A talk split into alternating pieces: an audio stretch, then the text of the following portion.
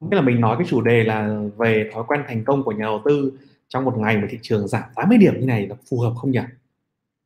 60 điểm 60 điểm. Phái sinh thì giảm hơn 70 điểm.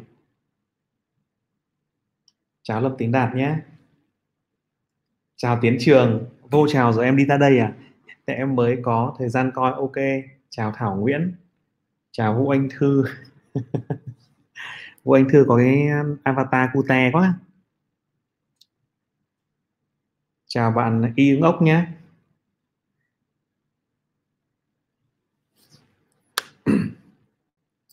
Có một cái chủ đề mà mình nghĩ rằng là nó, tại sao hôm nay mình lại chọn cái chủ đề là ba cái thói quen quan trọng của một nhà đầu tư thành công? Trong một cái ngày mà thị trường nó đỏ và có lẽ là khá nhiều bạn thì cảm thấy là không được thành công lắm khi mà thị trường nó giảm điểm như vậy.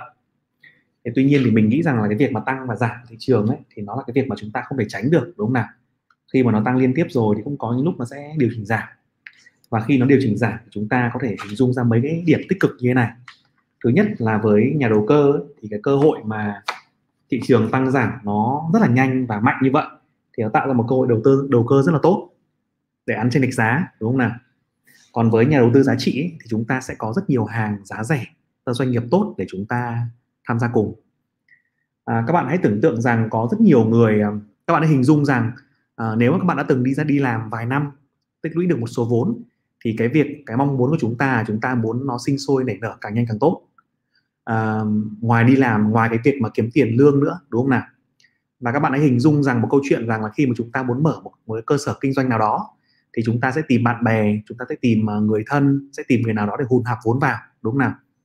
Thế tuy nhiên cái việc mà hùn hạp kinh doanh đó thì rất ít khi mà nó thành công được bởi một doanh nghiệp nhỏ đi ra ngoài cạnh tranh nếu chúng ta không có chuẩn bị kỹ hay là có một cái kỹ năng đặc biệt nào đó thì để mà thành công được một doanh nghiệp thì rất là khó.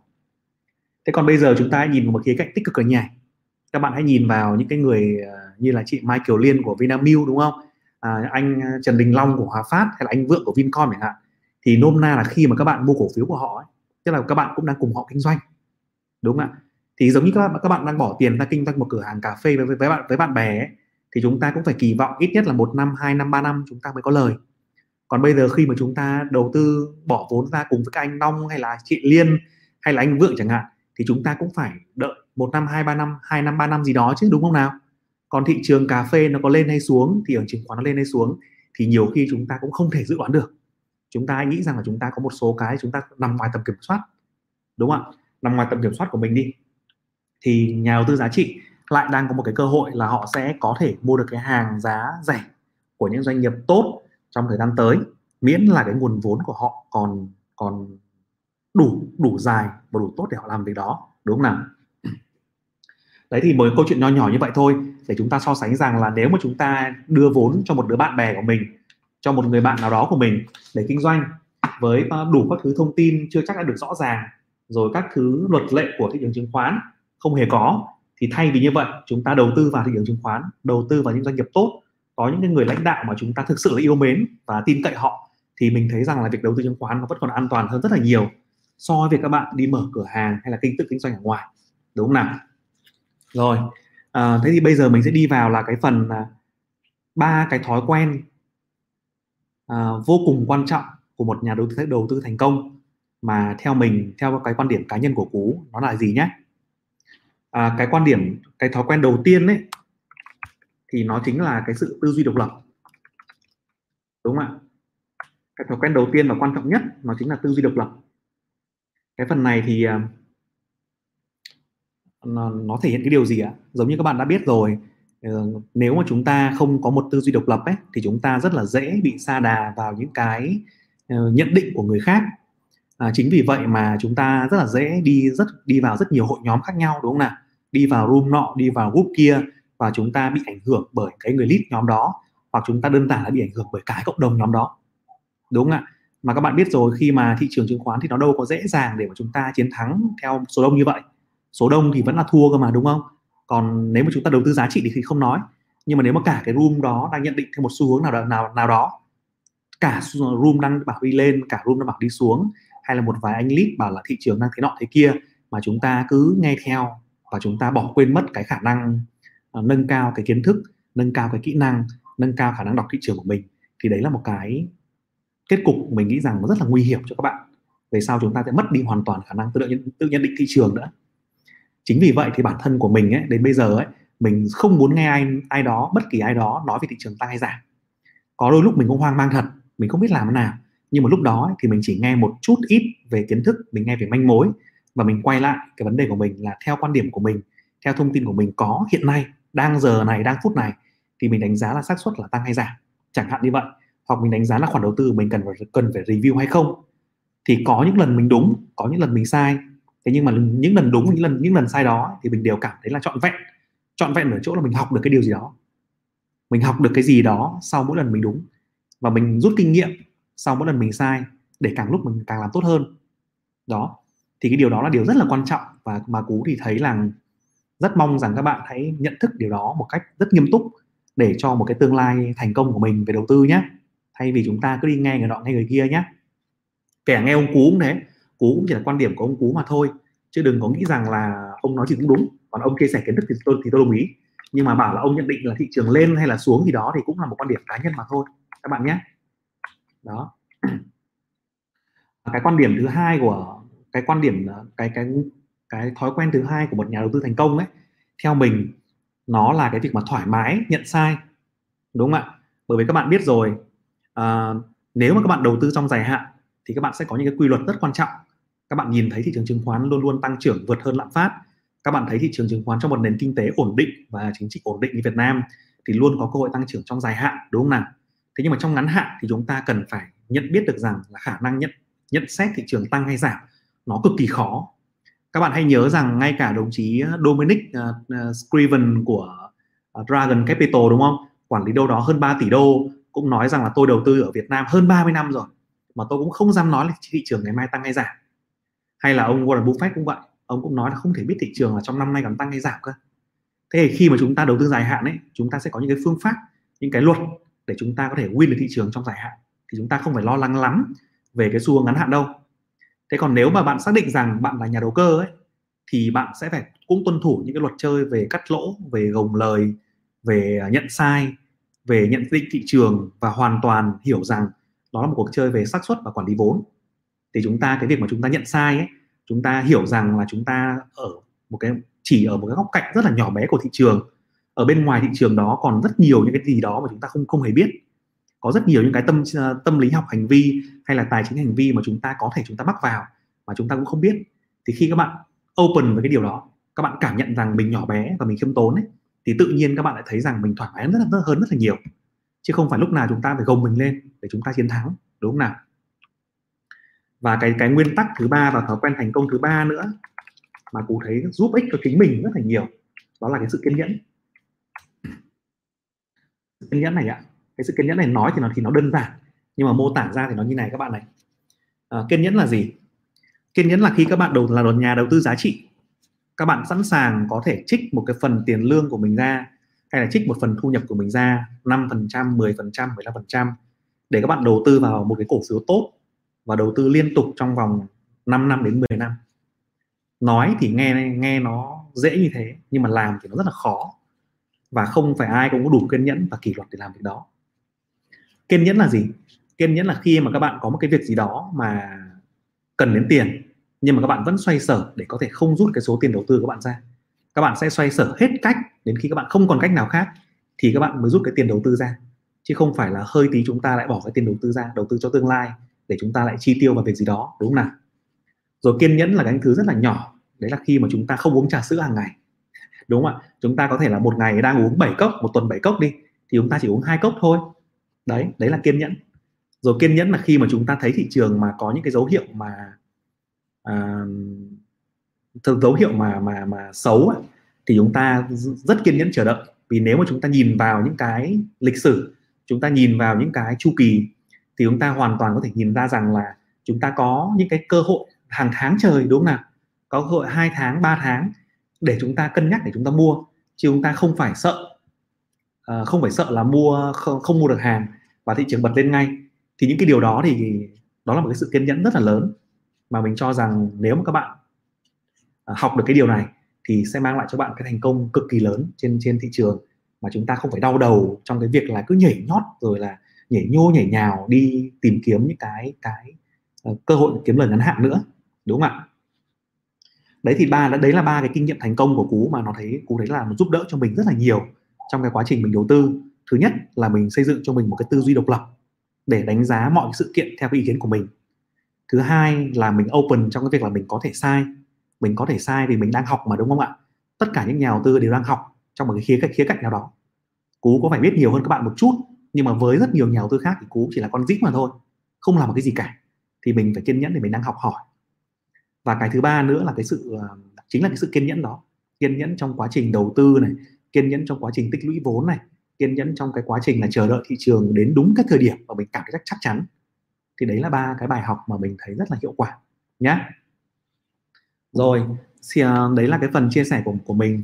Còn bây giờ thì à, mình sẽ đi vào cái phần à, giao lưu với các bạn trong phần câu hỏi nhé à, những bạn nào có cái câu hỏi gì thì chúng ta có thể đánh xuống cái phần comment trước và cú sẽ trả lời từ trên hướng dưới.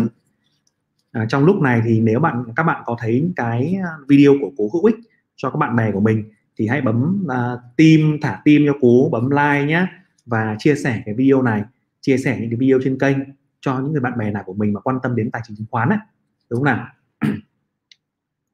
ok có bạn là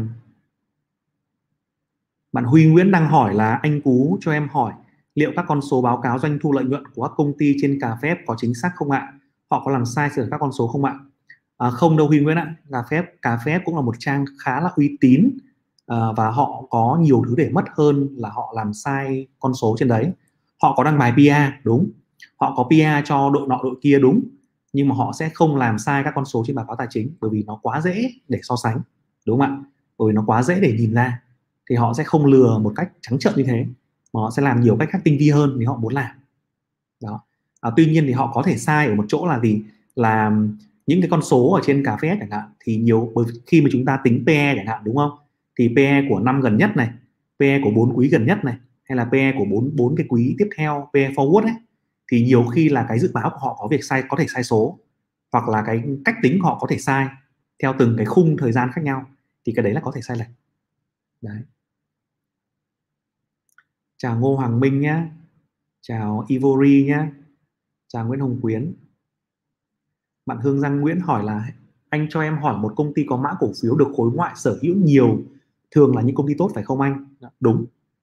À, khối ngoại thì họ mua vào trong dài hạn và họ thường là chọn và có một cái bộ lọc cổ phiếu nhất định nào đó và họ thường là nắm giữ những cái mã cổ phiếu tốt hoặc là tốt nhất trong cái thị trường để họ nắm giữ.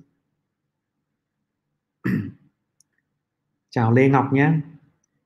À, Huy Nguyễn hỏi thêm một câu là anh cho em hỏi à, liệu công ty phát hành cổ phiếu có mua lại cổ phiếu từ các cổ đông được không? Được.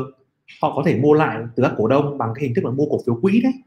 Mua cổ phiếu quỹ là gì? Cổ phiếu quỹ là khi mà công ty có lợi nhuận à, sau thuế để lại ấy, thì họ không muốn chia ngay.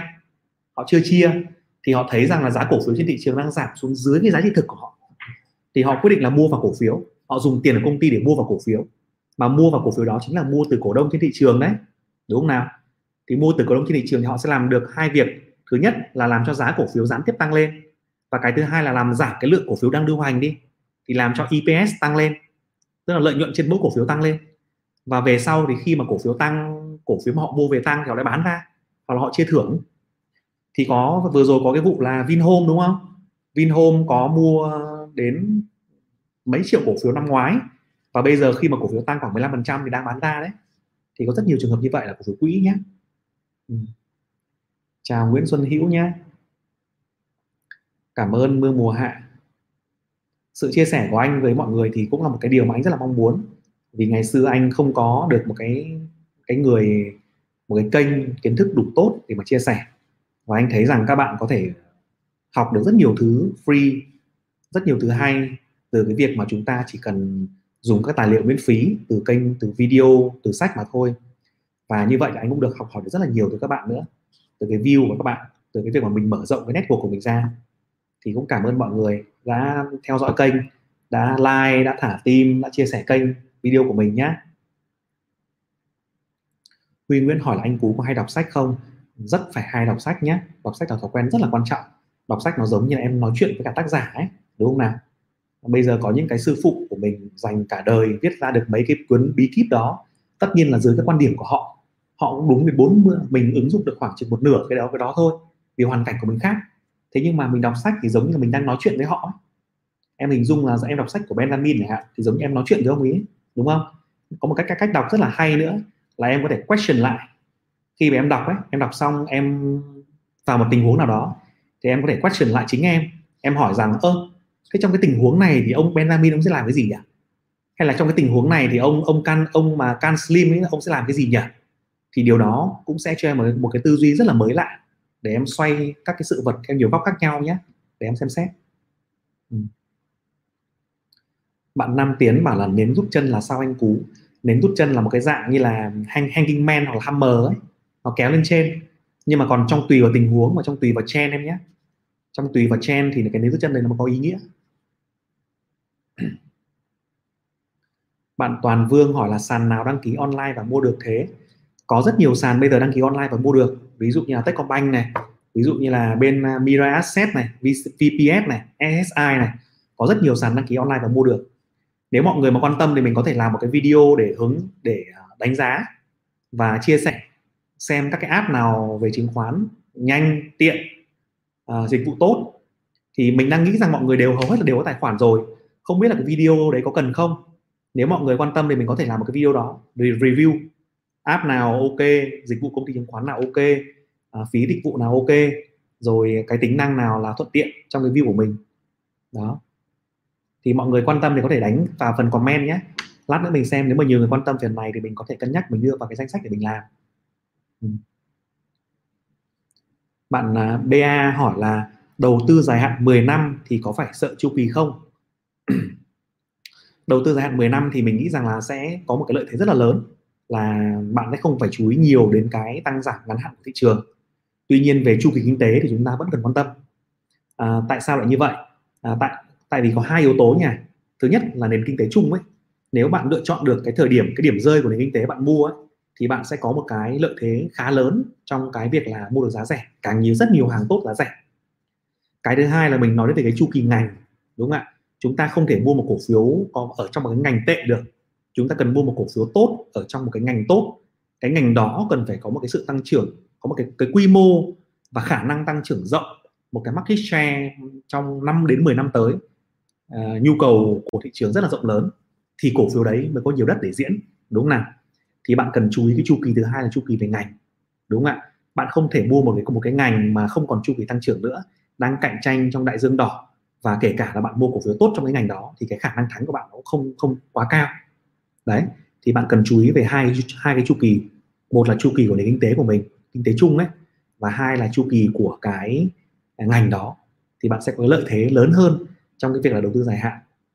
Thế còn chẳng hạn như bạn không quan tâm về chu kỳ của nền kinh tế đi, nhưng bạn nắm chắc về chu kỳ của ngành và bạn chọn được cổ phiếu tốt, thì đấy cũng đảm bảo cho bạn đến 80 phần trăm 90 phần trăm cái lợi ích rồi. Còn nếu bạn mà nhìn ra được chu kỳ của nền kinh tế nữa, thì lại càng tuyệt vời nữa, đúng không ạ? Bạn sẽ có rất nhiều cái lợi thế và cái mức độ thành công nó cũng cao hơn. Đó. bạn Tony He Vlog nói này nến rút chân là dâu nến dưới dài, đúng rồi. Ừ. bạn Nguyễn Tiến nói là sao phải có mấy phiên ATO ATC nhỉ? Mình chưa giao dịch với loại lệnh này nên hỏi thử. ATO và ATC nó giống như là hai cái phiên để làm đệm thị trường ấy.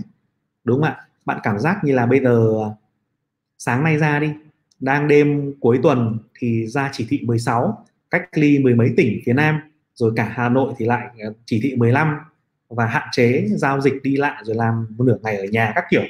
Thế thì có rất nhiều cái thông tin như vậy vào buổi sáng. Và nếu mà không có cái phiên ATO ấy là phiên 15 phút đầu phiên ấy thì uh, rất nhiều bà con sẽ nhảy ra bán sàn.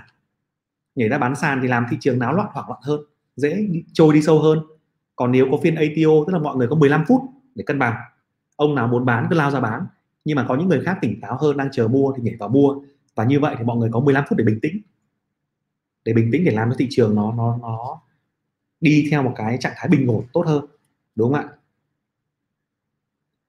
À, bạn Nguyễn Viên hỏi là anh xem full list for, for chưa? Anh có xem cái full list for rồi và anh thấy như cái thông tin mà anh tìm hiểu được ấy thì nó là một cái dạng như là scam thôi. Dạng dạng dạng chip ấy à, tức là đó là một cái dịch vụ của một công ty chuyên về tư vấn. Họ có đưa ra và success một số cái mã cổ phiếu có cái mức độ tăng trưởng vượt trội so với thị trường. Thế nhưng mà đến cùng cuối cùng thì cái công ty đó thì nó lại phá sản. Và công ty đó thì cũng chỉ đưa ra một, một vài cổ phiếu may mắn vượt trội trên thị trường thôi. Còn đa số những cổ phiếu họ đưa ra thì về sau trong dài hạn không vượt trội được. Và công ty đó thì đến bây giờ là ngừng hoạt động rồi. Thì anh thấy họ cung cấp cái dịch vụ là full list for thì thông tin máy tìm hiểu được thì nó không không hiệu quả nó không work Nguyễn Duyên ạ. Ừ. bạn Tony He hỏi là theo anh thị trường đợt này giảm sâu nhất là bao nhiêu? À, cái câu hỏi này rất là khó rất là khó nói. Thì anh có một số nhận xét về cá nhân như này thôi ví dụ thôi.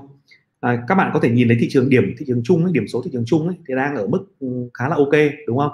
Vẫn là nếu mà so với đầu năm ấy thì nó vẫn cao hơn đầu năm khá khá à, ở mức nghìn hai đúng không ạ? Nghìn hai là mức mà trước mà trước tết đợt tết âm ấy tháng 1 tháng 2 thế nhưng mà thì thị trường mọi người đang đang nghĩ rằng là sắp tới có thể giảm về 1.200 đầu tiên là mức mà chúng ta dễ nhìn thấy nhất là trước mặt chúng ta.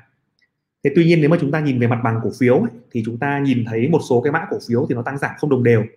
Ví dụ như là Vincom này, hay là hay là Vietcombank chẳng hạn thì nó đã giảm về cái mức giá hồi Tết rồi thậm chí là giảm về ở vùng cận dưới của giá hồi Tết rồi. Vietcombank ngày hôm nay là giảm về đâu đó là giá 90 mấy rồi. 97 hay là 96 mình không nhớ nữa. 97 đúng không ạ? Thì giá này là cái giá hồi đầu đầu năm. Thế nhưng mà khi đó thì các bác mã khác ngân hàng khác như là VP Bank như là SSI hay một số mã ngân hàng khác thì vẫn còn cao hơn mức giá hồi Tết rất là nhiều. Tức là cái thị trường đang có một cái sự, sự điều chỉnh giảm nó không giống nhau. Có những ông giảm trước có những ông tăng ít nhưng mà giảm trước nhưng có những ông tăng rất là nhanh tăng rất là cao và bây giờ giảm chậm hơn. Thì cái điều này nó nó quan trọng hơn là cái việc mà thị trường chung đang giảm về đâu. Còn anh thực sự anh cũng không biết thị trường giảm về đâu. Đến bây giờ à, tuy nhiên anh nghĩ rằng là những người ờ, chuẩn mà đầu tư giá trị ấy, những người mà đầu tư dài hạn ấy thì bắt đầu cảm thấy thị trường có những cái sự hấp dẫn trở lại rồi.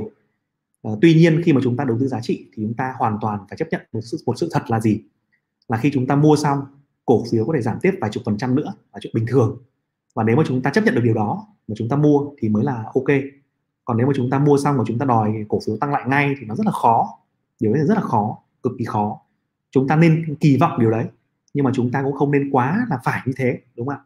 Thì chúng ta mới mới nên mua. Đó. Bạn Thanh Phi hỏi là phái sinh và cơ sở đóng góp giá trị cho xã hội như thế nào vậy anh? Chứng khoán cơ sở thì em có thể hình dung còn phái sinh thì không biết. À câu hỏi này cũng rất là hay. Chứng khoán cơ sở thì em hình dung ra rồi đúng không? Nó là một cái kênh huy động vốn cho nền kinh tế kênh huy động vốn cho các doanh nghiệp. Các doanh nghiệp thì có kênh huy động vốn nào?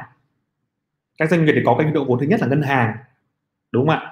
Họ ngoài vốn chủ sở hữu họ, họ góp vào ra thì họ có thể họ có thể đi vay ngân hàng. Nhưng mà vay ngân hàng thì không hề dễ. Vay ngân hàng thứ nhất là em phải có tín dụng rất là tốt có tài sản đảm bảo rồi có um, lãi suất cũng không cũng không hề rẻ. Thứ hai là em có thể đi ờ, mượn tiền nhưng mượn tiền thì rất là khó đúng không nào? Không phải ai cũng cho em mượn. Rồi chiếm dụng vốn của nhà cung cấp việc này thì không hề tốt. Và cái điều rất là tuyệt vời của, của thị trường chứng khoán đó là cho phép các chủ doanh nghiệp các doanh nghiệp có thể lên trên sàn và huy động vốn từ cổ đông dài hạn. Và cái nguồn vốn đó thì là nguồn vốn rất là dài hạn. Và em em còn sau đó thì các chủ doanh nghiệp các ông chủ tịch các ông CEO có thể làm ăn tốt ở trên sàn và khiến cho giá trị cổ phiếu tăng và chi trả cổ tức cho cổ đông. Và cổ đông thì lại có một cái kênh gọi là kênh đầu tư, có lãi suất cao hơn ngân hàng nữa, đúng không nào? Thì rất là tuyệt vời. Đấy là cơ sở. Thế còn phái sinh thì sao ạ? Phái sinh thì ý nghĩa của nó khi mà ra đời ấy, là nó giúp cho mình phòng, đề phòng rủi ro. Ví dụ, em đang mua cổ phiếu HPG đi, giá 50 nhưng mà đùng một cái thị trường xấu, em không biết làm nào cả. Nếu mà em không có bán khống thì em chịu rồi, đúng không? Thì thay vì như vậy, em có thể lựa chọn là bán phái sinh ra tức em đang kẹp hàng mua HPG giá 50 và em thấy là khả năng HPG có thể giảm. Thì lúc đó em bán chứng khoán phái sinh đi. Em bán phái sinh đi để làm gì? Để em em hedging được một khoản tiền. Chẳng hạn thị trường mà nó có giảm ấy thì em vẫn chỉ có lỗ cái khoảng cái khoảng lệch ấy khoảng ghép của cái việc mà HPG và cái khoản mà em mua và em bán thôi. Anh nôm na một cái ví dụ dễ hiểu hơn là em bán chính phái sinh của HPG tức là HPG có phái sinh. Đúng không nào? À, em bán chính phái sinh của HPG là 46 thị trường em mua HPG 50 và em bán phái sinh của HPG 46 thì như vậy thị trường nó có biến động như thế nào đi chăng nữa thì em cũng chỉ lỗ đúng bốn giá thôi. Đúng chưa tức là thị trường nó tạo ra một cái kênh để cho những ông mà mua cơ sở, những ông mà đánh long có cái cơ hội để mà phòng trừ rủi ro khi mà thị trường họ đảo chiều. Đấy, thì bản chất ban đầu là như vậy. Thế nhưng mà về về sau thì nó có thêm nhiều tác dụng nữa. Tức là các nhà đầu cơ thì thấy rằng nó là một kênh đầu cơ kiếm tiền rất là tốt vì nó có đòn bẩy cao này nó có thể kiếm tiền khi thị trường lên, thị trường xuống này, và nó tạo ra nhiều thanh khoản. Đấy, thì chính vì như vậy là phái sinh có thêm một cái tác dụng nữa là đầu cơ kiếm tiền. Đấy, còn nó vẫn đóng góp được, nó bảo toàn được cái vốn cho cái ông đầu tư dài hạn. Nó giúp các ông ý giữ được tiền trên thị trường tốt hơn, thì các ông ấy sẽ yên tâm để đầu tư vào thị trường chứng khoán nhiều hơn.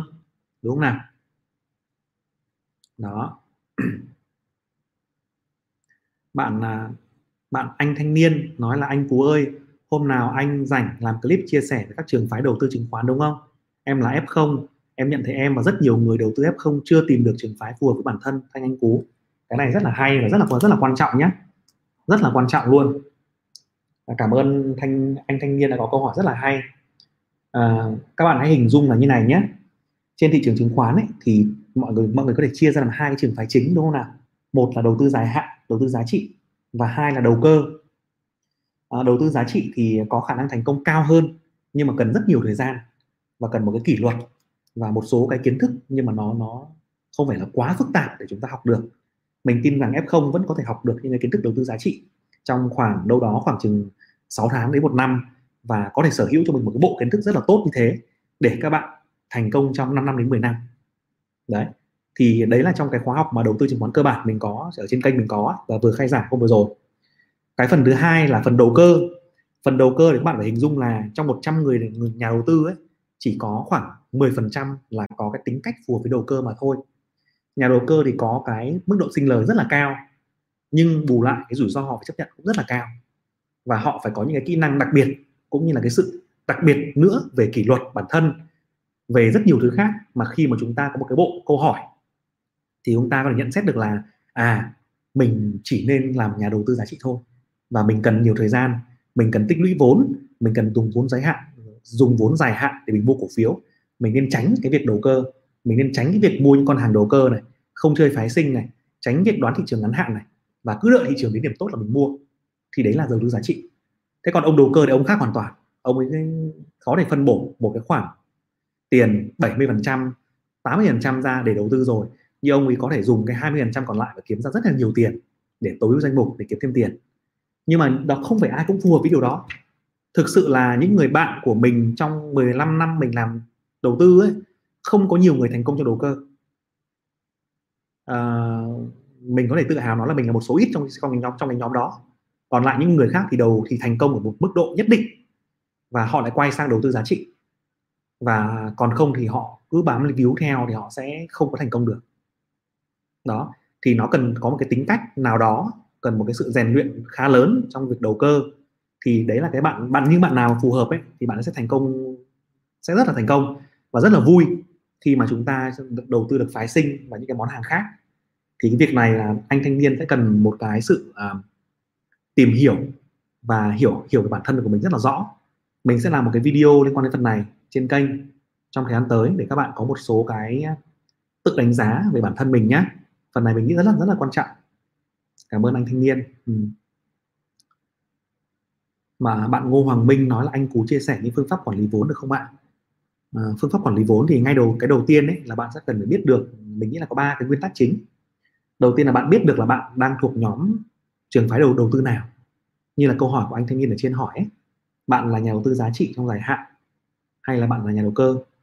Vì hai cái ông đấy có phương pháp đầu tư là hoàn toàn khác nhau và phương pháp quản lý vốn cũng khác nhau à, sau đó thì bạn bắt đầu đi vào từng từng ông một đúng không ạ? Nếu bạn là nhà đầu tư giá trị thì bạn cái việc của bạn đó bản chất của việc đầu tư giá trị ấy, là bạn dùng cái dòng vốn rảnh rỗi dùng dòng vốn dài hạn để bạn đầu tư vào chứng khoán và tích lũy vốn. Đúng không ạ? Đấy là bản chất của nó.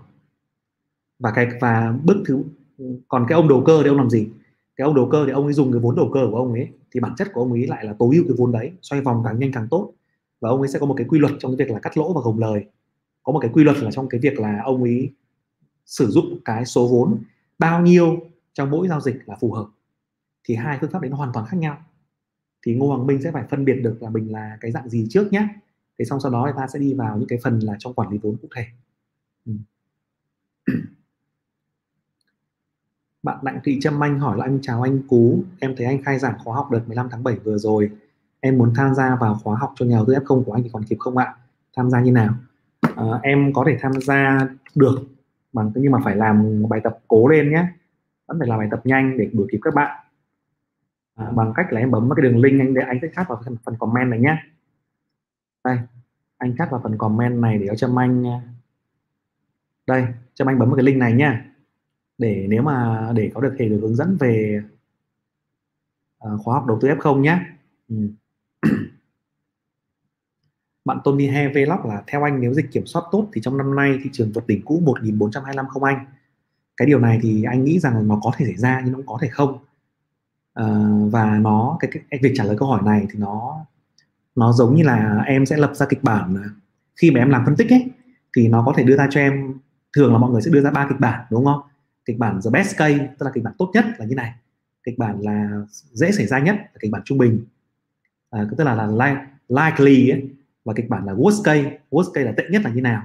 Thì có vẻ như lúc nãy em đã nói về kịch bản worst case còn bây giờ em lại hỏi về best case đúng không nào? Còn sau đó thì mình sẽ đưa ra một kịch bản đó là kịch bản trung tính đúng chưa ạ? Thì những cái việc này nó hoàn toàn có thể xảy ra được nhưng mà chúng ta uh, sẽ cần thời gian trả lời nó. Ừ. bạn ờ, Hoàng Anh Tuấn hỏi là cách nào để tính được giá trị thực của một cổ phiếu? Có có cách tính được giá trị thực của một cổ phiếu à, bằng cách là em ờ, tính theo dòng tiền à, tính theo phương pháp so sánh.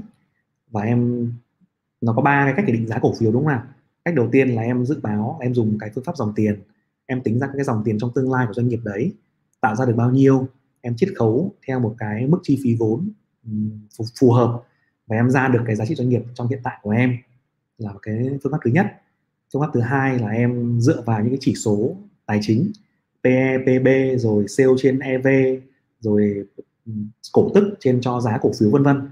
Em tìm ra được một cái định giá hợp lý nữa. Và sau đó thì em dùng có thể dùng phương pháp là định giá theo giá vốn chẳng hạn. Khi mà em tìm những cái cổ phiếu mà nó đang bị uh, lỗ hoặc là những cổ phiếu mà đang có cái tài sản nó lớn hơn là cái khả năng sinh lời về dòng tiền thì sau đó thì em so sánh những cái định giá đó ra được một cái, cái cổ phiếu ra được một cái giá trị phù hợp nhất thì đấy chính là giá trị thực của doanh nghiệp nhưng mà để làm được những phần đấy thì nó khá tốn nhiều thời gian của em và nó cần em phải đào tạo được học về định giá một cách chi tiết nhé bạn Khoa Đinh hỏi một câu là cho em hỏi khi thị trường chuyển đổi từ nhóm ngành này sang một nhóm ngành khác nhưng quy mô vốn hóa nhỏ hơn nhiều thì như thế nào ạ? À, ý em là đang hỏi có phải là khi mà cái dòng tiền đúng không? Dòng tiền chuyển đổi từ nhóm ngành này sang nhóm ngành khác nhưng quy mô vốn hóa nhỏ hơn đúng không? À, cụ ví dụ trong trường hợp này chính là dòng tiền chuyển đổi từ nhóm uh, vốn hóa lớn sang nhóm vốn hóa nhỏ đúng không nào? Đấy. Thì thông thường ấy, đấy là một cái dấu hiệu của cái thị trường đang đầu cơ tức là khi mà những cái dòng dẫn sóng đã tăng trưởng rồi khi mà mọi thứ khác đang tăng trưởng tốt rồi thì bắt đầu cái cái việc mà đầu cơ sẽ tăng cao đầu cơ tăng cao bằng cách là à, những cái cổ phiếu không còn không có độ tại tốt những cổ phiếu mà chưa tăng những cổ phiếu trong cái nhóm ngành được hưởng lợi muộn thì bắt đầu sẽ tăng giá. Thì đấy chính là cái việc là là là dòng tiền luân chuyển. Và thông thường mà dòng tiền luân chuyển như vậy là dòng tiền nóng dòng tiền dễ vào và cũng dễ ra và nó sẽ làm cho những cổ phiếu nhỏ tăng rất là nhanh nhưng mà cũng có thể giảm rất là nhanh. Bạn Hương Giang Nguyễn rất là giỏi này. Kaka từ khi em biết đến chứng khoán ngày nào cũng uống trà tạt sữa xong giờ em nghỉ uống luôn rồi. Em nghĩ một ly 50k của mình bằng một mã TCB rồi ha ha nên thôi. Tuyệt vời. Rất hay. Đúng rồi đấy. Nghĩ nó bằng một mã Techcombank là là chuẩn luôn. À, nhưng mà anh anh thì anh nghĩ rằng là nghỉ uống luôn thì nó hơi hơi hơi hơi um, hơi dã man quá đúng không chúng ta cũng không nên quá nghiêm khắc với mình. Chúng ta chỉ cần biết là mình có một thói quen là tiết kiệm à, thay vì uống 7 ly một ngày một tuần chúng ta uống 2 ly thì vẫn nên uống 2 ly. Bởi vì à, em hãy nhớ rằng nên vẫn nên chiều chuộng bản thân mình ấy. Vẫn nên yêu thương bản thân này chiều chuộng bản thân này. Và thỉnh thoảng chúng ta chiều những cái thói hư tật xấu của mình một tí. Tại vì nó sẽ làm cho em cảm thấy là tâm hồn của mình nó bình an hơn đúng không ạ? Chứ nếu mà chúng ta quá khắc nghiệt với mình chúng ta không chia không cho mình một tí nào vui vẻ cả thì chúng ta sẽ dễ bị stress hơn. Đó thì ờ, em có một cái điểm điểm cân bằng nữa là chúng ta giảm đi cái sự ăn ăn chơi nó hơi quá mức và chúng ta vẫn ăn chơi nhiều một mức độ tỉnh táo đúng không ạ? Thì nó sẽ là một cái điểm mà rất là là tốt. Bởi anh bị rồi anh bị là anh quá khắc nghiệt với bản thân đấy anh nghiêm khắc với mình quá ấy về sau anh bị stress luôn. Anh bị stress là anh rất là mệt và đến lúc đấy thì mình, mình chơi cho tẹt luôn. Đấy mình bị hư đi. Thế thì mình sẽ rút kinh nghiệm bằng cách là mình sẽ uh, quản lý cái cảm xúc của mình ở mức tốt nó tốt hơn. Là mình sẽ hiểu rằng là mình sẽ không làm 10 thứ đấy nữa mà mình chỉ làm hai thứ thôi thì mọi thứ nó sẽ cân bằng và em sẽ cảm thấy rất là thoải mái trong dài hạn luôn á. Ừ, nhá đấy là cái kinh nghiệm của anh. Bạn Huy Nguyễn hỏi là em đọc sách hay bị mất tập trung? Anh cú có mẹo nào hay không? À, đọc sách mất tập trung hả? Em có thể bắt đầu với cả bằng ba cái bước này nhé bước đầu tiên của em ấy là khi em đọc sách ấy, em đặt em tìm ra những cái câu hỏi quan trọng. Tức là khi em đọc sách em muốn em muốn tìm kiếm cái câu trả lời nào không đấy? Cũng giống như khi mình làm một việc gì đó ấy, thì mình cần có một cái mục tiêu đúng không nào? Thì nhiều bạn đọc sách thì không có mục tiêu rõ ràng. À, chưa không biết không biết gì về tác giả cả. Không biết gì là tại sao tôi cần đọc cuốn này. Đọc cho vui. Thì khi mình đọc cho vui như vậy là mình sẽ bị lan man. Thì việc đầu tiên của em bước một là tìm ra mục tiêu tìm ra một cái câu trả lời mà em mong muốn trong cuốn sách đó có. Đúng không ạ? Đấy là bước đầu tiên. Cái bước thứ hai của em ấy là em sẽ đọc lướt toàn bộ cái phần mục lục em sẽ đọc trang, đọc chương, đọc mục lục xem sách này có cái gì. Sách này có những cái gì, có những cái chi tiết gì, và khi đó em sẽ hình dung được tổng thể cuốn sách nó có cái gì. Và những cái nơi nào là những cái nơi mà có câu trả lời, khả năng có câu trả lời mà em cần. Đúng không ạ? Thì bắt đầu em sẽ nhân nha đi và em đọc. Và khi em đọc rồi ấy, thì em hãy cố hình dung trong đầu ấy. Đấy là bước thứ hai rồi nhé bước thứ ba nữa là khi em đọc rồi ấy, em hãy cố hình dung trong đầu em một cái câu, một cái công thức là gì. Là em đọc xong, em phải kể lại cho anh nghe hoặc là kể lại cho bạn của em nghe. Đó em đọc xong rồi em phải kể lại được kiến thức đó cho bạn của em nghe. Em phải dạy lại được cái điều đó cho bạn của em nghe. Thì đấy là ba cái bước mà sẽ khiến em đọc sách thành công hơn rất là nhiều nhé bạn Phạm Tú hỏi là quá mua và quá bán là một yếu tố quan trọng để bắt đầu một chen tăng hoặc giảm phải không anh? Ừ, không không không đúng đâu. Không đúng đâu đâu um, Phạm Tú. À, trong nếu mà quá mua ấy nếu mà trong một chen mà nó mới tăng ấy thì nó có thể quá mua rất là lâu. Em có thể thấy thị trường quá mua trong từ năm ngoái đến đến năm nay. Đến bây giờ ấy, khi mà điều chỉnh sâu như này rồi thì bắt đầu mới hết hết quá mua chuyển thành thành quá bán. Nhưng mà khi nó bứt từ một cái nền bình ổn và nó tăng mạnh trong một xu hướng rất là mạnh thì nó có thể quá mua trong rất lâu và vẫn tăng tiếp. Thì quá bán cũng như vậy thì quá mua và quá bán thì nó chỉ à, là một cái tín hiệu thôi. Nó là một cái tín hiệu và nó có ý nghĩa khi mà thị trường nó có thể là nó bắt đầu rời khỏi cái vùng đỉnh cao ấy hoặc là bắt đầu thoát khỏi cái vùng giá thấp để nó quay quay đầu thôi. Đấy thì nó có thể nó có ý nghĩa giống như điểm uốn mình có thể nói thành cái điểm uốn thì đúng hơn. Đấy nó có thể là một cái điểm báo hiệu rằng có một cái điểm uốn. Tức là đang đang đang quá mua rất là nhiều đang quá mua rất là nhiều và chuyển sang hết quá mua thì à nó có thể là điểm uốn, điều chỉnh. Và đang cặp quá bán rất là nhiều quá bán liên tục quá bán liên tục, đâm ra ngoài giải Bollinger Band RSI giảm xuống 20 nhưng mà đột ngột không còn quá mua, quá bán nữa thì à như vậy rằng có thể là quá trình điều chỉnh đang có thể kết thúc. Đấy, thì anh nghĩ rằng là sử dụng như vậy nó hợp lý hơn nhé. Ok, bạn bụi nó là làm đi anh cú đúng không? Là làm cái video về ờ, về phong cách đầu đầu tư ở trên đúng không? Video về phong cách đầu tư ở trên. Và các cái app mà một là phong cách đầu tư và hai là app app mà so sánh mở tài khoản đúng không? So sánh app này app chứng khoán này mở tài khoản này phong cách đầu tư này. Cho mình một phút để mình nốt lại cái này để, để mình nhớ mình cho vào cái danh mục làm video của mình. Ừ. à, ok mình à, nốt lại vào đây. Ừ, rồi. Ok rồi. À, bạn à, Khánh Nguyên. Rồi bạn Khánh Nguyên hôm trước có hỏi một câu là up up trust và up ba là gì? Thì uh, cái từ này hôm trước mình có xem lại rồi thì nó là một cái việc là tăng giá giả. Nó tăng giá giả mà trong cái 16 cái mô hình nến ấy, nó giống như là một cái thanh là gọi là engulfing candle ấy. em thanh không biết là khánh nguyên xem cái video đấy chưa? Trong 16 cái mô hình nến mà nhà đầu tư phải biết ấy mà cái tín hiệu giảm giá ấy, tín hiệu đảo chiều giảm giá ấy, mà có một cái tín hiệu gọi là tín hiệu là engulfing candle tức là cây nến nhấn chìm tăng. Thì cái up thrust này này up thrust 3 bản nó là không phải là up thrust và up up 3 đâu mà đọc đúng nó là up thrust 3 tức là nó có một cái tín hiệu là phi ngược lên trên rất là mạnh. Nhưng mà song sau đó nó lại giảm xuống dưới. Tức là cái lực mua có vẻ như là đang chiến thắng thị trường nhưng mà sau đó lực bán nó xô nó xông ra còn mạnh hơn nữa và đẩy cho cái giá mua cuối ngày về thấp hơn cả cái giá mở cửa của ngày hôm trước. Thì nó chính là engulfing candle và nó là nó gọi là tín hiệu tăng giá giả hay gọi là tín hiệu đảo chiều giảm giá. Khánh Nguyên nhé. Ừ. Ok Dương Nguyễn cũng thích cái so sánh áp chứng khoán đúng không? Ok. À, Hương Giang Nguyễn hỏi là anh ơi khi đọc những tin tức thị trường như đọc qua kênh cà phê F Stockbit mà nó quá nhiều báo thì nhà đầu tư chung và dài hạn nên đọc chọn lọc những cái gì đó chuẩn lại. Em chỉ đọc những cái gì liên quan đến cái cổ phiếu của mình thôi. Tức là ví dụ đọc cái gì liên quan đến vĩ mô này những cái um, không không. À, anh bắt đầu anh xin lỗi.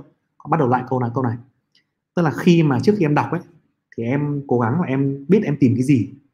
Đúng ạ? Nếu mà em biết em tìm cái gì ấy, thì em sẽ bỏ qua được những cái thông tin rác. Còn nếu mà chúng ta không biết chúng ta tìm cái thông tin gì trong báo ấy thì chúng ta vô tình chúng ta tiếp tiếp tiếp nhận mọi thứ và chúng ta tiếp tiếp nhận mọi thứ xong, chúng ta không lọc được cái gì cả, nó rất là mệt. Thì ví dụ như là khi mà em đã học về à, đầu tư chứng khoán cơ bản rồi, đúng không nào? Em sẽ biết được là em sẽ cần tìm những thông tin gì về vĩ mô, đúng không ạ? Hoặc bây giờ những thông tin gì là những thông tin cần quan tâm, đúng không ạ? Ví dụ bây giờ chẳng hạn, thông tin gì cần quan tâm nào? Thông tin về lạm phát rất cần quan tâm, thông tin về lãi suất rất cần quan tâm, thông tin về tình hình dịch bệnh rất cần quan tâm, vì nó cho chúng ta biết được rằng chính phủ sẽ phản ứng như thế nào, đúng không ạ? Tại sao như thế? Tại vì thị trường chứng khoán vẫn đang tăng trưởng vì tiền rẻ, đúng không nào? Thị trường chứng khoán đang tăng trưởng vì tiền rẻ thì chúng ta sẽ biết được rằng nếu mà dịch bệnh căng chẳng hạn, dịch bệnh mà có khả năng kéo dài thì nhiều khả năng thị trường chính phủ sẽ tiếp tục kích cầu. Đúng không ạ? Mà nếu mà tiếp tục kích cầu thì khả năng là tiền rẻ sẽ bơm ra tiếp. Thì khi đó, khả năng là chứng khoán sẽ tiếp tục trong một cái trend tốt và có thể quay lại xuống tăng. Đấy, ví dụ là như thế. Thì khi em em em có một cái khung giả định em có những cái thông tin khi mà em cần tìm kiếm thì em đọc báo em đọc rất là nhanh. Ôi thông tin này anh nọ chị kia à, bán cổ phiếu không quan tâm. Ôi thông tin này lợi nhuận công ty nọ công ty kia cũng không quan tâm. Ôi thông tin này liên quan đến cái à, giá nọ giá kia mà không phải là những cái chỉ số quá quan trọng về CPI không quan tâm. Em lọc rất là nhanh. Tức là em có trong đầu em những cái thông tin key rồi. Em có trong đầu em những câu hỏi key rồi. Thì em đọc sách đọc tài liệu đọc báo rất là nhanh là như vậy nhá. Thì cô cái này cũng nói thì dễ nhưng mà làm thì cần mất thêm nhiều thời gian học tập. Em sẽ nốt ra. Em sẽ nốt ra em em, em quen đi từ ngày mai đi. Em bảo à hôm nay mình cần tìm kiếm thông tin về cái này cái này cái này. Khoảng từng chừng là năm cái mục thông tin quan trọng thì em sẽ đọc báo hiệu quả hơn nhé ừ. bạn mưa mùa hạ là quan tâm các app chứng khoán đúng không? Ok. Minh dương bảo rất cần. Ok. Thế thì nhiều người cần cái này rồi. Mình sẽ làm về cái app chứng khoán nhé mình sẽ cố gắng là không làm hết, nhưng mình sẽ làm các cái app mà có thể giúp cho mọi người là mở toàn, hoàn toàn online được. Để chúng ta hoàn toàn không phải đến công ty chứng khoán. Còn những công ty nào mà họ bắt chúng ta đến hoặc là thủ tục nó lằng nhằng thì mình sẽ tránh đi. Đúng không nào? Mình sẽ ưu tiên những cái app mà giúp chúng ta là hoàn toàn trong quá trình online. Và sau đó thì mình cố gắng mở rộng ra là 10 công ty chứng khoán lớn nhất, giúp cho mọi người phần đấy. Ừ. bạn Hương Giang Nguyễn nói là chu kỳ của nền kinh tế có phải trung bình 7 hoặc 12 năm không anh? Cũng không cứ đâu Hương Giang Nguyễn ạ à, gần đây thì chúng ta có vẻ thấy đấy là nó đúng. Tức là từ 207 đúng không? Chu kỳ uh, từ dot bóng bóng com đến 208 khoảng 8 7 8 năm 7 năm. Sau đó là từ dot từ 207 đến uh, 220 221 khủng hoảng đấy là 12 năm. Thì mọi người có dựa vào hai cái chu kỳ đó mọi người nói như vậy thôi. Còn thực ra thì nó không đúng đâu. Nếu mà em nhìn xa hơn nữa em nhìn về năm chín mấy tám mấy bảy mấy thì nó không đúng ừ đình thới cd anh chỉ like đến khoảng 10 giờ thôi vì hôm nào cũng chỉ like đến 10 giờ bởi vì cái thời gian của mình nó không có nhiều á. Ừ. còn những bạn nào mà có những câu trả lời sớm thì có thể là chúng ta sẽ à, comment sớm hơn nhé chịu khó vào livestream sớm hơn vào lúc 9 giờ và hỏi thêm thông tin nhé ngoài ra thì livestream vẫn còn lưu ở trên kênh để chúng ta có thể xem xem lại khi cần thiết. Ừ. Bạn Trang Quỳnh hỏi là làm sao để tìm hiểu thông tin về ban quản lý và người nhà ban quản lý? Em google thông tin ra rất ít hoặc không thấy và cần tìm những thông tin gì về ban quản lý? Câu hỏi này cũng rất là hay. À, ban quản lý và người nhà. À, lý do tại sao em tìm như vậy đúng không? Thì có thể hỏi rằng là em quan tâm đến cái giao dịch nội bộ xem là họ mua bán như thế nào rồi quan tâm đến việc là họ công bố thông tin có minh bạch hay không đúng không? Thế thì trong cái báo cáo tài chính của doanh nghiệp ấy trong báo cáo thường niên và báo cáo tài chính cũng như là họp đại hội cổ đông ấy thì luôn luôn có cái phần đấy à, ví dụ như báo cáo tài chính thì luôn luôn có cái thông tin là ban lãnh đạo ban giám đốc là ai? Và ừ, chủ tịch này ban giám đốc này ban kiểm soát này kế toán trưởng này là những người quan trọng nhất trong cái công ty đấy. Cái phần thứ hai nữa là em cần tìm người nhà. Cái thông tin về người nhà thì anh nhớ rằng trong báo cáo tài chính nó không có đầy đủ. Nhưng mà trong cái báo cáo trong thuyết minh thì nó có thể có. Hoặc là em có thể yêu cầu bên IA tức là yêu yêu cầu cậu doanh nghiệp đấy cung cấp bằng cách là gửi thông tin đến. Vì bản chất là doanh nghiệp đấy, họ phải cung cấp cái đấy, những công ty đại chúng ấy, họ phải thông báo cái đấy với cả ủy ban chứng khoán. Họ phải thông báo rằng, ví dụ là giám đốc đi, tôi là giám đốc, vậy thì vợ tôi, con tôi, anh chị em ruột trực hệ với tôi, những người liên quan đến tôi đều phải công bố một cái danh sách những người có liên quan. Và những người có liên quan đấy, khi mà mua bán cổ phiếu thì họ đều phải công bố với thị trường chứng khoán.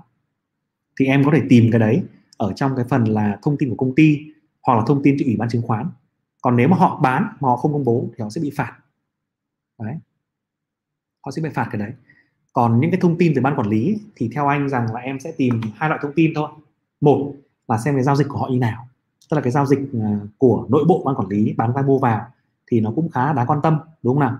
Khi mà các bố người nhà mà bán cổ phiếu ra thì có lẽ là chúng ta cũng nên cân nhắc xem, nhìn lại xem là bán do cái gì. Nếu mà bán từ tay nọ, tay tay nọ đổ sang tay kia để mà à, sang tên bình thường thì không sao nhưng mà nếu mà bán ra để chốt lời thì cũng có lẽ là một cái tin rất là đáng quan tâm. Cần phải xem lại. À, cái đấy là loại thứ nhất là giao dịch của nội bộ. Cái loại thông tin thứ hai mà chúng ta cần tìm ấy là xem họ có chính chức không họ có tử tế không. Đúng không ạ? Cái thằng uh, lãnh đạo mà nó cầm tiền của mình cầm tiền của rất nhiều cổ đông mà nó không tử tế nó không chính trực thì cái thằng đấy là rất là đáng nghi. Thì chúng ta nên tránh đầu tư vào công ty như vậy nhé ví dụ như ông nào mà cứ công bố là năm nay lợi nhuận thế nọ thế kia rồi ờ, nhưng mà cô không đạt được. Hay là có những cái dấu hiệu mà nó không minh bạch cái thị trường thì chúng ta nên tránh nên tránh những ông ấy ra nhé thì mình nghĩ rằng đấy là hai loại thông tin quan trọng nhất. Đó. Bạn NTLV Vlog hỏi chu kỳ là gì? À, chu kỳ tức là một cái ờ, nó giống như là một cái à, đợt một cái chu kỳ tăng chẳng hạn. Là một chu kỳ mà tăng giá liên tục kinh tế tăng trưởng liên tục thì khi đó cổ phiếu tăng liên tục. Thì em chỉ có mua là thắng thôi còn chu kỳ mà giảm thì là cổ phiếu giảm liên tục, em chỉ có bán là thắng thôi. Thì chu kỳ là như vậy, nên rất nhiều người quan tâm đến cái đấy. Nhá. Ừ. ok, Nguyễn Duyên. Tuấn Cao. Tuấn Cao hỏi là xem các công ty tự doanh đang mua hoặc bán cổ phiếu ở đâu hả anh Cú? Bây giờ có rất nhiều trang thống kê đấy, Tuấn Cao nhé trong cà phê cũng có thống kê, trong cái phần toàn cảnh thị trường, hoặc là những cái trang công ty chứng khoán, đều những công ty lớn đều có thống kê cái đấy cả, thống kê hàng ngày luôn. Bởi vì các tài khoản tự doanh ấy, nó có tài khoản riêng, mã riêng và khi mà bọn đấy mua bán, chúng nó đều phải công bố với với thị trường. Thì khi đó là em có thể em xem được thống kê của cái nhóm đấy là mua nhiều hay mua ít như nào. Nó đều có cái mã đấy ở trong cái phần là em vào ờ, công ty chứng khoán của em này, em vào cái phần thị trường ấy. Xong em xuống, em xem là cái việc mà nước ngoài mua, nước ngoài bán như nào. Và xem tự doanh, mua tự doanh bán như nào thì đều có cả nhé. Cái phần này chắc là cũng phải là một cái để hướng dẫn mọi người xem đấy nhỉ. Xem các cái cái thông tin cần thiết ấy. Có vẻ như rất nhiều người không biết xem ở đâu á không biết anh có đoán đúng không? Cách xem thông tin đúng không? Cách xem những thông tin thị trường. Thông tin thị trường phổ biến. Ví dụ như nước ngoài mua bán này. Ví dụ như là độ rộng thị trường vốn hóa là tăng trưởng hay là PE, PB lãi suất này hay là tự doanh như nào này. Nhưng cái đấy mình cần lướt qua một cái là mình biết được ngay mà. Đó. Anh có thể anh làm thêm một cái này nữa để xem sao. Ừ. à, bạn Nguyễn Dũng hỏi là anh Cú ơi em là F0 anh cho em hỏi là biến động giá cổ phiếu cụ thể là thị trường đi xuống thì mình đầu tư dài hạn. Sau một thời gian giá lại tăng lên thì không bị lỗ đúng không anh? Đúng. Nếu em đầu tư vào cổ phiếu tốt đúng không? Cổ phiếu của em có cái mức tăng trưởng vượt trội so với thị trường.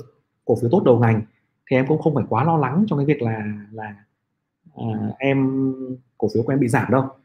Có thể là cho dù cổ phiếu của em em đu đỉnh đi đúng không ạ? Khi mà đu đỉnh mà cổ phiếu của em giảm rất là tệ giảm đến 50 phần trăm đi chăng nữa thực ra cổ phiếu tốt cũng có thể giảm đến 50 phần trăm trong một cái chu kỳ giảm giá, hoặc trong một cái thị trường nó giảm giá quá là ghê. Thì ừ, giống như mình xem năm ngoái thôi, đúng không? HPG đang từ ba mươi mấy giảm về 15 sau lại tăng một phát lên đến hơn năm mấy. Thì cái việc mà em thấy là thị trường tăng giảm 50 phần trăm hay là mấy chục phần trăm nó rất là bình thường. Nhưng mà trong dài hạn, trong dài hạn, một cái công ty như vậy thì giá cổ phiếu của nó sẽ luôn luôn vượt trội, đi dài hạn tức là 5 năm đến 10 năm ấy thì à, em cũng không phải quá lo lắng gì về cái, cái cổ phiếu đấy. Nếu mà em lại tiếp tục dùng cái tiền nhàn rỗi để em mua tích lũy nhé đừng có bắt đáy. Nhiều người hỏi nghĩ rằng là mua tích lũy là mua mua bắt đáy mua quân bình giá. Không đúng nhé mình chỉ dùng tiền mà mình không cần dùng đến. Mình chỉ dùng tiền tích lũy từ cái thu nhập của mình để mình mua thôi. Chứ nhiều người là cứ mua xong lại quân bình giá lại quân bình giá tiếp thậm chí là dùng tiền margin quân bình giá thì tuyệt đối không dùng cái việc đó nhé thì trong dài hạn thì em cũng không phải quá lo lắng. Nếu em mua cổ phiếu tốt ok chưa? Bạn Trần Hà hỏi một câu là đúng thấy rõ nhà đầu cơ này. À, cho em hỏi một câu test cung là gì và làm thế nào để nhận biết được test cung ạ? Câu hỏi này thường là các nhà đầu cơ họ quan quan tâm. Tức là khi mà thị trường test cung tức là test cái lực bán ra mà test lực bán ra là gì? Test lực bán ra là chúng ta test ở hai điểm. Một là ở điểm hỗ trợ. Nếu mà test ở điểm hỗ trợ ví dụ như ngày hôm nay ấy, mọi người có thể nhìn thấy rằng là khi thị trường giảm xuống ở cái mức là dưới một nghìn tư loanh quanh loanh quanh một nghìn tư ấy thì nó lình xình suốt đến cả buổi sáng đúng không nào? Lình xình suốt cả buổi sáng. Và đến tận là hết buổi sáng thì nó vẫn loanh quanh ở một nghìn tư. Đến tận 11 giờ sau 11 giờ ấy, thì nó mới dứt khoát giảm xuống dưới 1.400 và khi đó buổi chiều nó mới giảm. Còn mọi người có thể thấy rằng là cái lực bán ở cả buổi sáng đến trước 11 giờ thì nó cũng ở mức cầm chừng mà thôi. Và rất nhiều người trong số chúng ta mình thấy rất nhiều bạn cũng nói rằng là thị trường đang ok để mà tin phản ánh hết rồi và có thể mua lên thế nọ thế kia bắt đáy rồi. Thì đấy là một dạng test cung mà test cung bị fail. Tức là đến một cái ngưỡng hỗ trợ thì lực bán sẽ chờ, người mua sẽ chờ, người bán sẽ chờ và giá bị nhúng xuống dưới cái vùng hỗ trợ đấy, xong rồi bật lên. Thì nếu mà giá nhúng xuống hẳn, bứt hẳn thì giờ test cung fail, test cung fail tức là giá sẽ giảm tiếp, trôi trôi tiếp. Còn nếu mà test cung mà thành công ấy, thì tức là giá sẽ hồi trở lại nó tạo đáy nó đi đi lên ngắn hạn. Đó đấy là một dạng test cung ở vùng hỗ trợ như vậy. Còn ngược lại là ở vùng kháng cự đúng không ạ? Vùng kháng cự là khi mà chúng ta lên lên vùng kháng cự là 1.500 à, điểm chẳng hạn thì à, thị trường sẽ test cung ở mức là lên cái mức phi lên kháng cự lên một nghìn rưỡi. Xem lực bán thế nào. Lực bán ào ra chốt lời. Ào ra chốt lời nhưng mà nếu mà test chốt lời mà test cung mà, mà, mà fail ấy thì cổ phiếu lại giật giảm trở lại. Giảm trở lại xong lại lại sẽ tăng trở lại trong trong phiên và cuối cuối phiên là bứt phá lên trên mức mức đấy.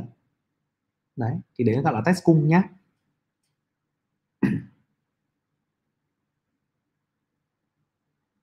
à, bạn Trịnh Xuân Liêm hỏi là cho mình hỏi theo cú lạm phát 6 tháng cuối năm của 2021 bao nhiêu phần trăm và chứng khoán tăng trưởng bao nhiêu phần trăm? Cảm ơn cú. Cái câu hỏi này thì mình đúng là không biết trả lời như nào thật.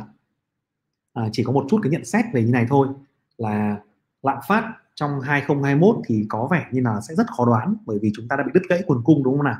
Đang bị tạm dừng kinh doanh giao dịch thì có thể là giá một số cái giá cả hàng hóa nhất định sẽ tăng. Nhưng mà sau đó thì hy vọng rằng nó sẽ bình ổn trở lại khi mà nguồn cung được ờ, được nối lại đúng không nào? Còn chứng khoán tăng trưởng trong năm nay 20% thì mình mình nghĩ là mình không biết cái việc này. À, nó sẽ tùy thuộc vào rất nhiều thứ mà bây giờ vẫn là ẩn số.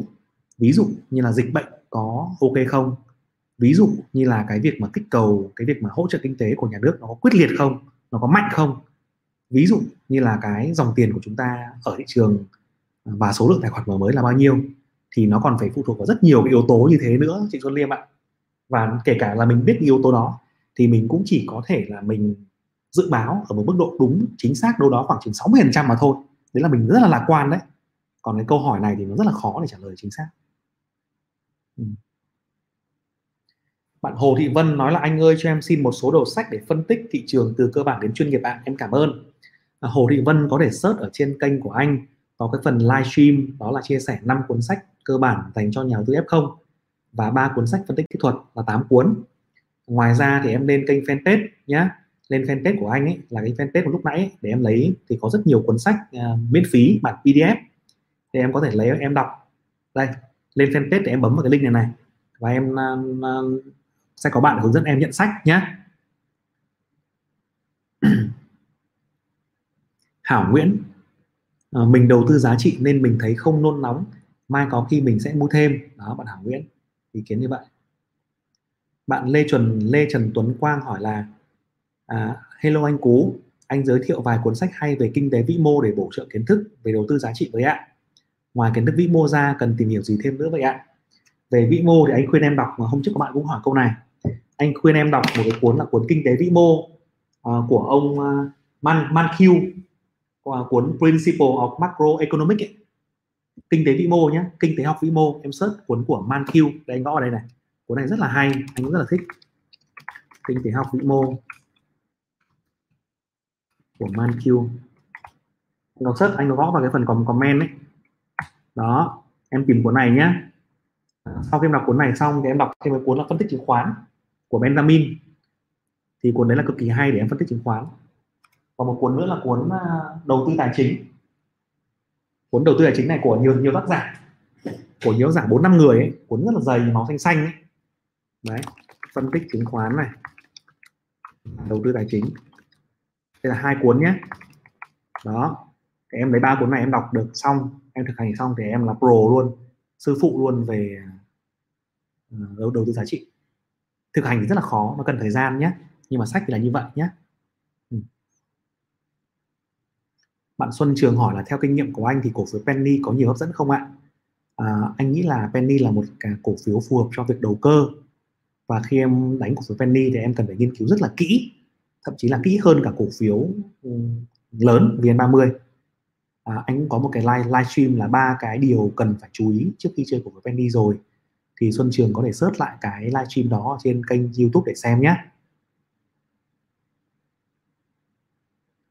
À, bạn Phạm Tú nói là các công ty chứng khoán lấy lợi nhuận từ đâu?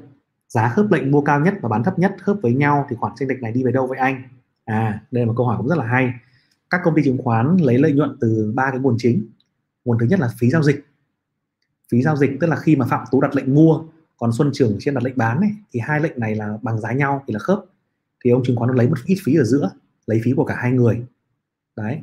Thế còn lệnh mua cao nhất và lệnh bán thấp nhất mà mà khớp ấy, thì nó nó không có khoản chênh lệch đâu. Nếu mà chênh lệch thì nó sẽ không khớp. Khi nào mà hai cái giá đó bằng nhau thì nó thì nó mới khớp. Đúng không ạ? Khi nào mà hai giá đó bằng nhau thì nó mới khớp. Và khi bằng nhau khớp rồi thì công ty chứng khoán lấy phí là phí giao dịch, phí môi giới. Đấy là nguồn lợi nhuận thứ nhất.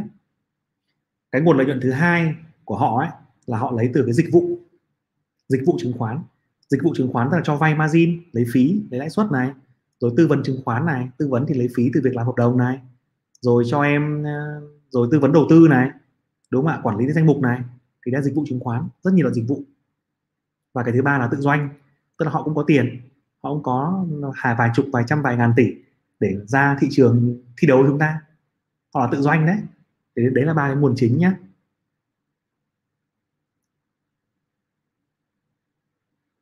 bạn A Mang nói là à, đầu tư thì có năng lực đầu cơ đầu cơ thì không đầu tư được. Ừ, đấy là ok đấy quan điểm của bạn A A A AMG bạn Hồ Thị Vân hỏi là anh ơi em là F0 có thể đầu tư để lấy kinh nghiệm từ 500 đến 1 triệu được không? Được 500 đến 1 triệu có thể đầu tư được nhưng mà không nên mua ngay nhé bởi vì nếu mà em đi mua ngay thì bây giờ đang giới hạn là lô 100 thì em sẽ không có nhiều cổ phiếu tốt để em mua. Mà em đi mua cổ phiếu penny thì nó có rủi ro quá thì uh, em nên tích lũy thêm. Ví dụ mỗi tháng em có 500 đúng không? Mỗi, mỗi tháng mình nên cố gắng có 500 một triệu để mình tích lũy. Thì sau vài tháng mình có khoảng chừng 3 4 5 triệu gì đó thì mình sẽ có nhiều lợi thế hơn trong việc là lựa chọn cổ phiếu. Những mã từ 30 nghìn 40 nghìn trở lên này hạn thì nó có nhiều cổ phiếu tốt hơn nhé chứ ít tiền quá mà đi mua penny thì nó giảm giá ghê lắm nó đau đầu lắm mệt mỏi lắm. Hồ Thị Vân nhé bạn Hoàng Lê hỏi là đầu tư phái sinh nên là sinh lời bao nhiêu? Và cắt lỗ bao nhiêu phần trăm giá trị tài sản vậy anh? Đã là phái sinh thì chỉ có một lời khuyên trong việc gồng trong việc gồng lãi và cắt lỗ ấy. Đó là em phải gồng lãi càng liều nhiều càng tốt không có mức cắt cắt cắt lỗ cắt lãi. Không có mức cắt sinh lợi. Em sẽ phải đi theo thị trường chung. Còn cắt lỗ thì em cắt lỗ ngay lập tức. Tức là em lỗ càng sớm lỗ bao nhiêu là càng trong đầu liên tục nghĩ cắt lỗ. Thì đấy là cái nguyên tắc của anh. À, nguyên tắc cá nhân thôi còn có thể đúng có thể sai nhà thì anh không biết. Ừ. gồng lãi càng nhiều càng tốt cắt lỗ càng sớm càng tốt nếu mà chơi phái sinh nhé gồng thật lâu đến khi mà mình thấy rằng mọi yếu tố mình đánh giá lúc lúc mình mua ấy, mà có dấu hiệu thì mình có thể cắt. Mình đi theo thị trường mình đi theo sóng ấy mình đu mà đầu cơ mà đó. Bạn Nguyễn Duyên hỏi là khi PE thấp hơn trung bình ngành thì nó lên điều gì? Em xem lại kỹ cái video ờ, chỉ số PE là gì EPS là gì trên kênh nhé anh có phân tích rất là rõ là khi thấp hơn trung bình ngành ấy, thì nó có bốn ba hay bốn yếu tố ấy, thì mình sẽ xem xét từng yếu tố một nhé. Bạn Đặng Minh Trương hỏi là đến tầm nào thì có thể vào lại thị trường vậy ạ? Những tín hiệu nào báo hiệu mình có thể vào lại vậy anh? Em là nhà đầu tư hay nhà đầu cơ? Hai quan điểm khác nhau nhé. Thì mình sẽ phải tùy vào mình là nhà đầu tư gì phương pháp của mình như thế nào cách kiếm lời của mình ra ra sao nhé. Thì mình sẽ có một cái cái uh, quyết định của mình nhé. Tân Vũ KR cũng vậy? Câu hỏi này là cũng dành cho nếu mà mình nhà nếu mình là nhà đầu tư giá trị thì mình đã nên mua chưa? Còn là mình là nhà đầu cơ thì mình nên mua chưa? Nếu mà nhà đầu cơ thì anh nghĩ rằng là việc bắt đáy nó rất là rủi ro. Còn nhà đầu tư giá trị thì chúng ta bắt đầu có thể xem xem xét rồi nhưng mà chúng ta cứ bình tĩnh. Vì còn thị trường thì nó giảm giá nó sẽ có lẽ chúng ta cứ bình tĩnh nhiều hơn có thể mua cao một chút nhưng mà nó lại, lại lành hơn là chưa đi bắt đáy ừ. bạn Lê Ngọc Trung hỏi là anh Cú đã làm triệu phú chưa? Câu hỏi này dễ trả lời quá. Thôi mình xin phép không trả lời nhé ừ. bạn Quốc Thịnh Ngô có nên tin vào định giá cổ phiếu của công ty chứng khoán không anh Cú? Ừ, có em nên tin vào đấy khoảng chừng 5 60 phần trăm. Bởi vì công ty chứng khoán họ đưa ra định giá ấy, thì bản chất ấy, là thứ nhất là em nếu em chọn công ty lớn trong top 10 công ty lớn ấy, thì những cái báo cáo đấy có thể tin được 5 60 phần trăm. À, à, em hãy nhìn vào cái cái cái công thức ấy. Cái công thức thì ông nào cũng giống nhau thôi. Công thức và phương pháp là giống nhau đúng không ạ? Phương pháp về dòng tiền là giống nhau này. Phương pháp về ờ, dòng cổ tức giống nhau này. Phương pháp về so sánh giống nhau này. Nhưng mà em biết là em cần tìm cái gì không? Em nên tìm cái giả định của họ. Đúng không ạ?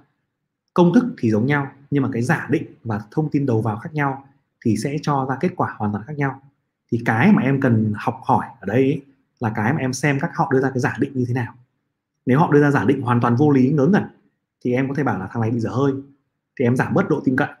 Nhưng mà nếu giả định của họ đúng họ có giả định chính xác thì lúc đó là em có thể học hỏi được từ việc mà họ đưa ra giả định. Còn công thức thì là giống nhau nhé ok còn à, rất là nhiều cái câu hỏi khác nữa nhưng mà hôm nay cũng đến 10 giờ rồi ấy và hôm nay cú cũng khá là mệt à, làm rất là nhiều việc đến bây giờ nên là xin phép các bạn là mình sẽ dừng cái livestream này sớm nhé. Những bạn nào có những cái câu hỏi nào khác thì có thể hôm sau chúng ta sẽ vào livestream sớm hơn, lúc 9 giờ, và chúng ta sẽ để lại cái phần comment sớm để chúng ta có thể giao lưu với nhau sớm hơn nữa nhé. Còn cú có một số cái yêu cầu các bạn rồi, về những cái yêu cầu rất là hay về so sánh app chứng khoán này ờ, lựa chọn phong cách đầu tư này, cách xem những cái thông tin thông thường ở đâu như thế nào này, thì mình sẽ cố gắng mình làm những cái video này sớm để cho mọi người có cái kỹ năng cơ bản để mọi người à, tiếp cận thị trường hiệu quả hơn nhé. Những bạn nào mà có cái yêu cầu gì về video thì chúng ta cũng đừng ngại để trong phần comment để mình biết rằng là các bạn quan tâm đến cái gì thì mình sẽ ưu tiên những cái video mà nhiều người quan tâm lên để mình làm làm trước nhé.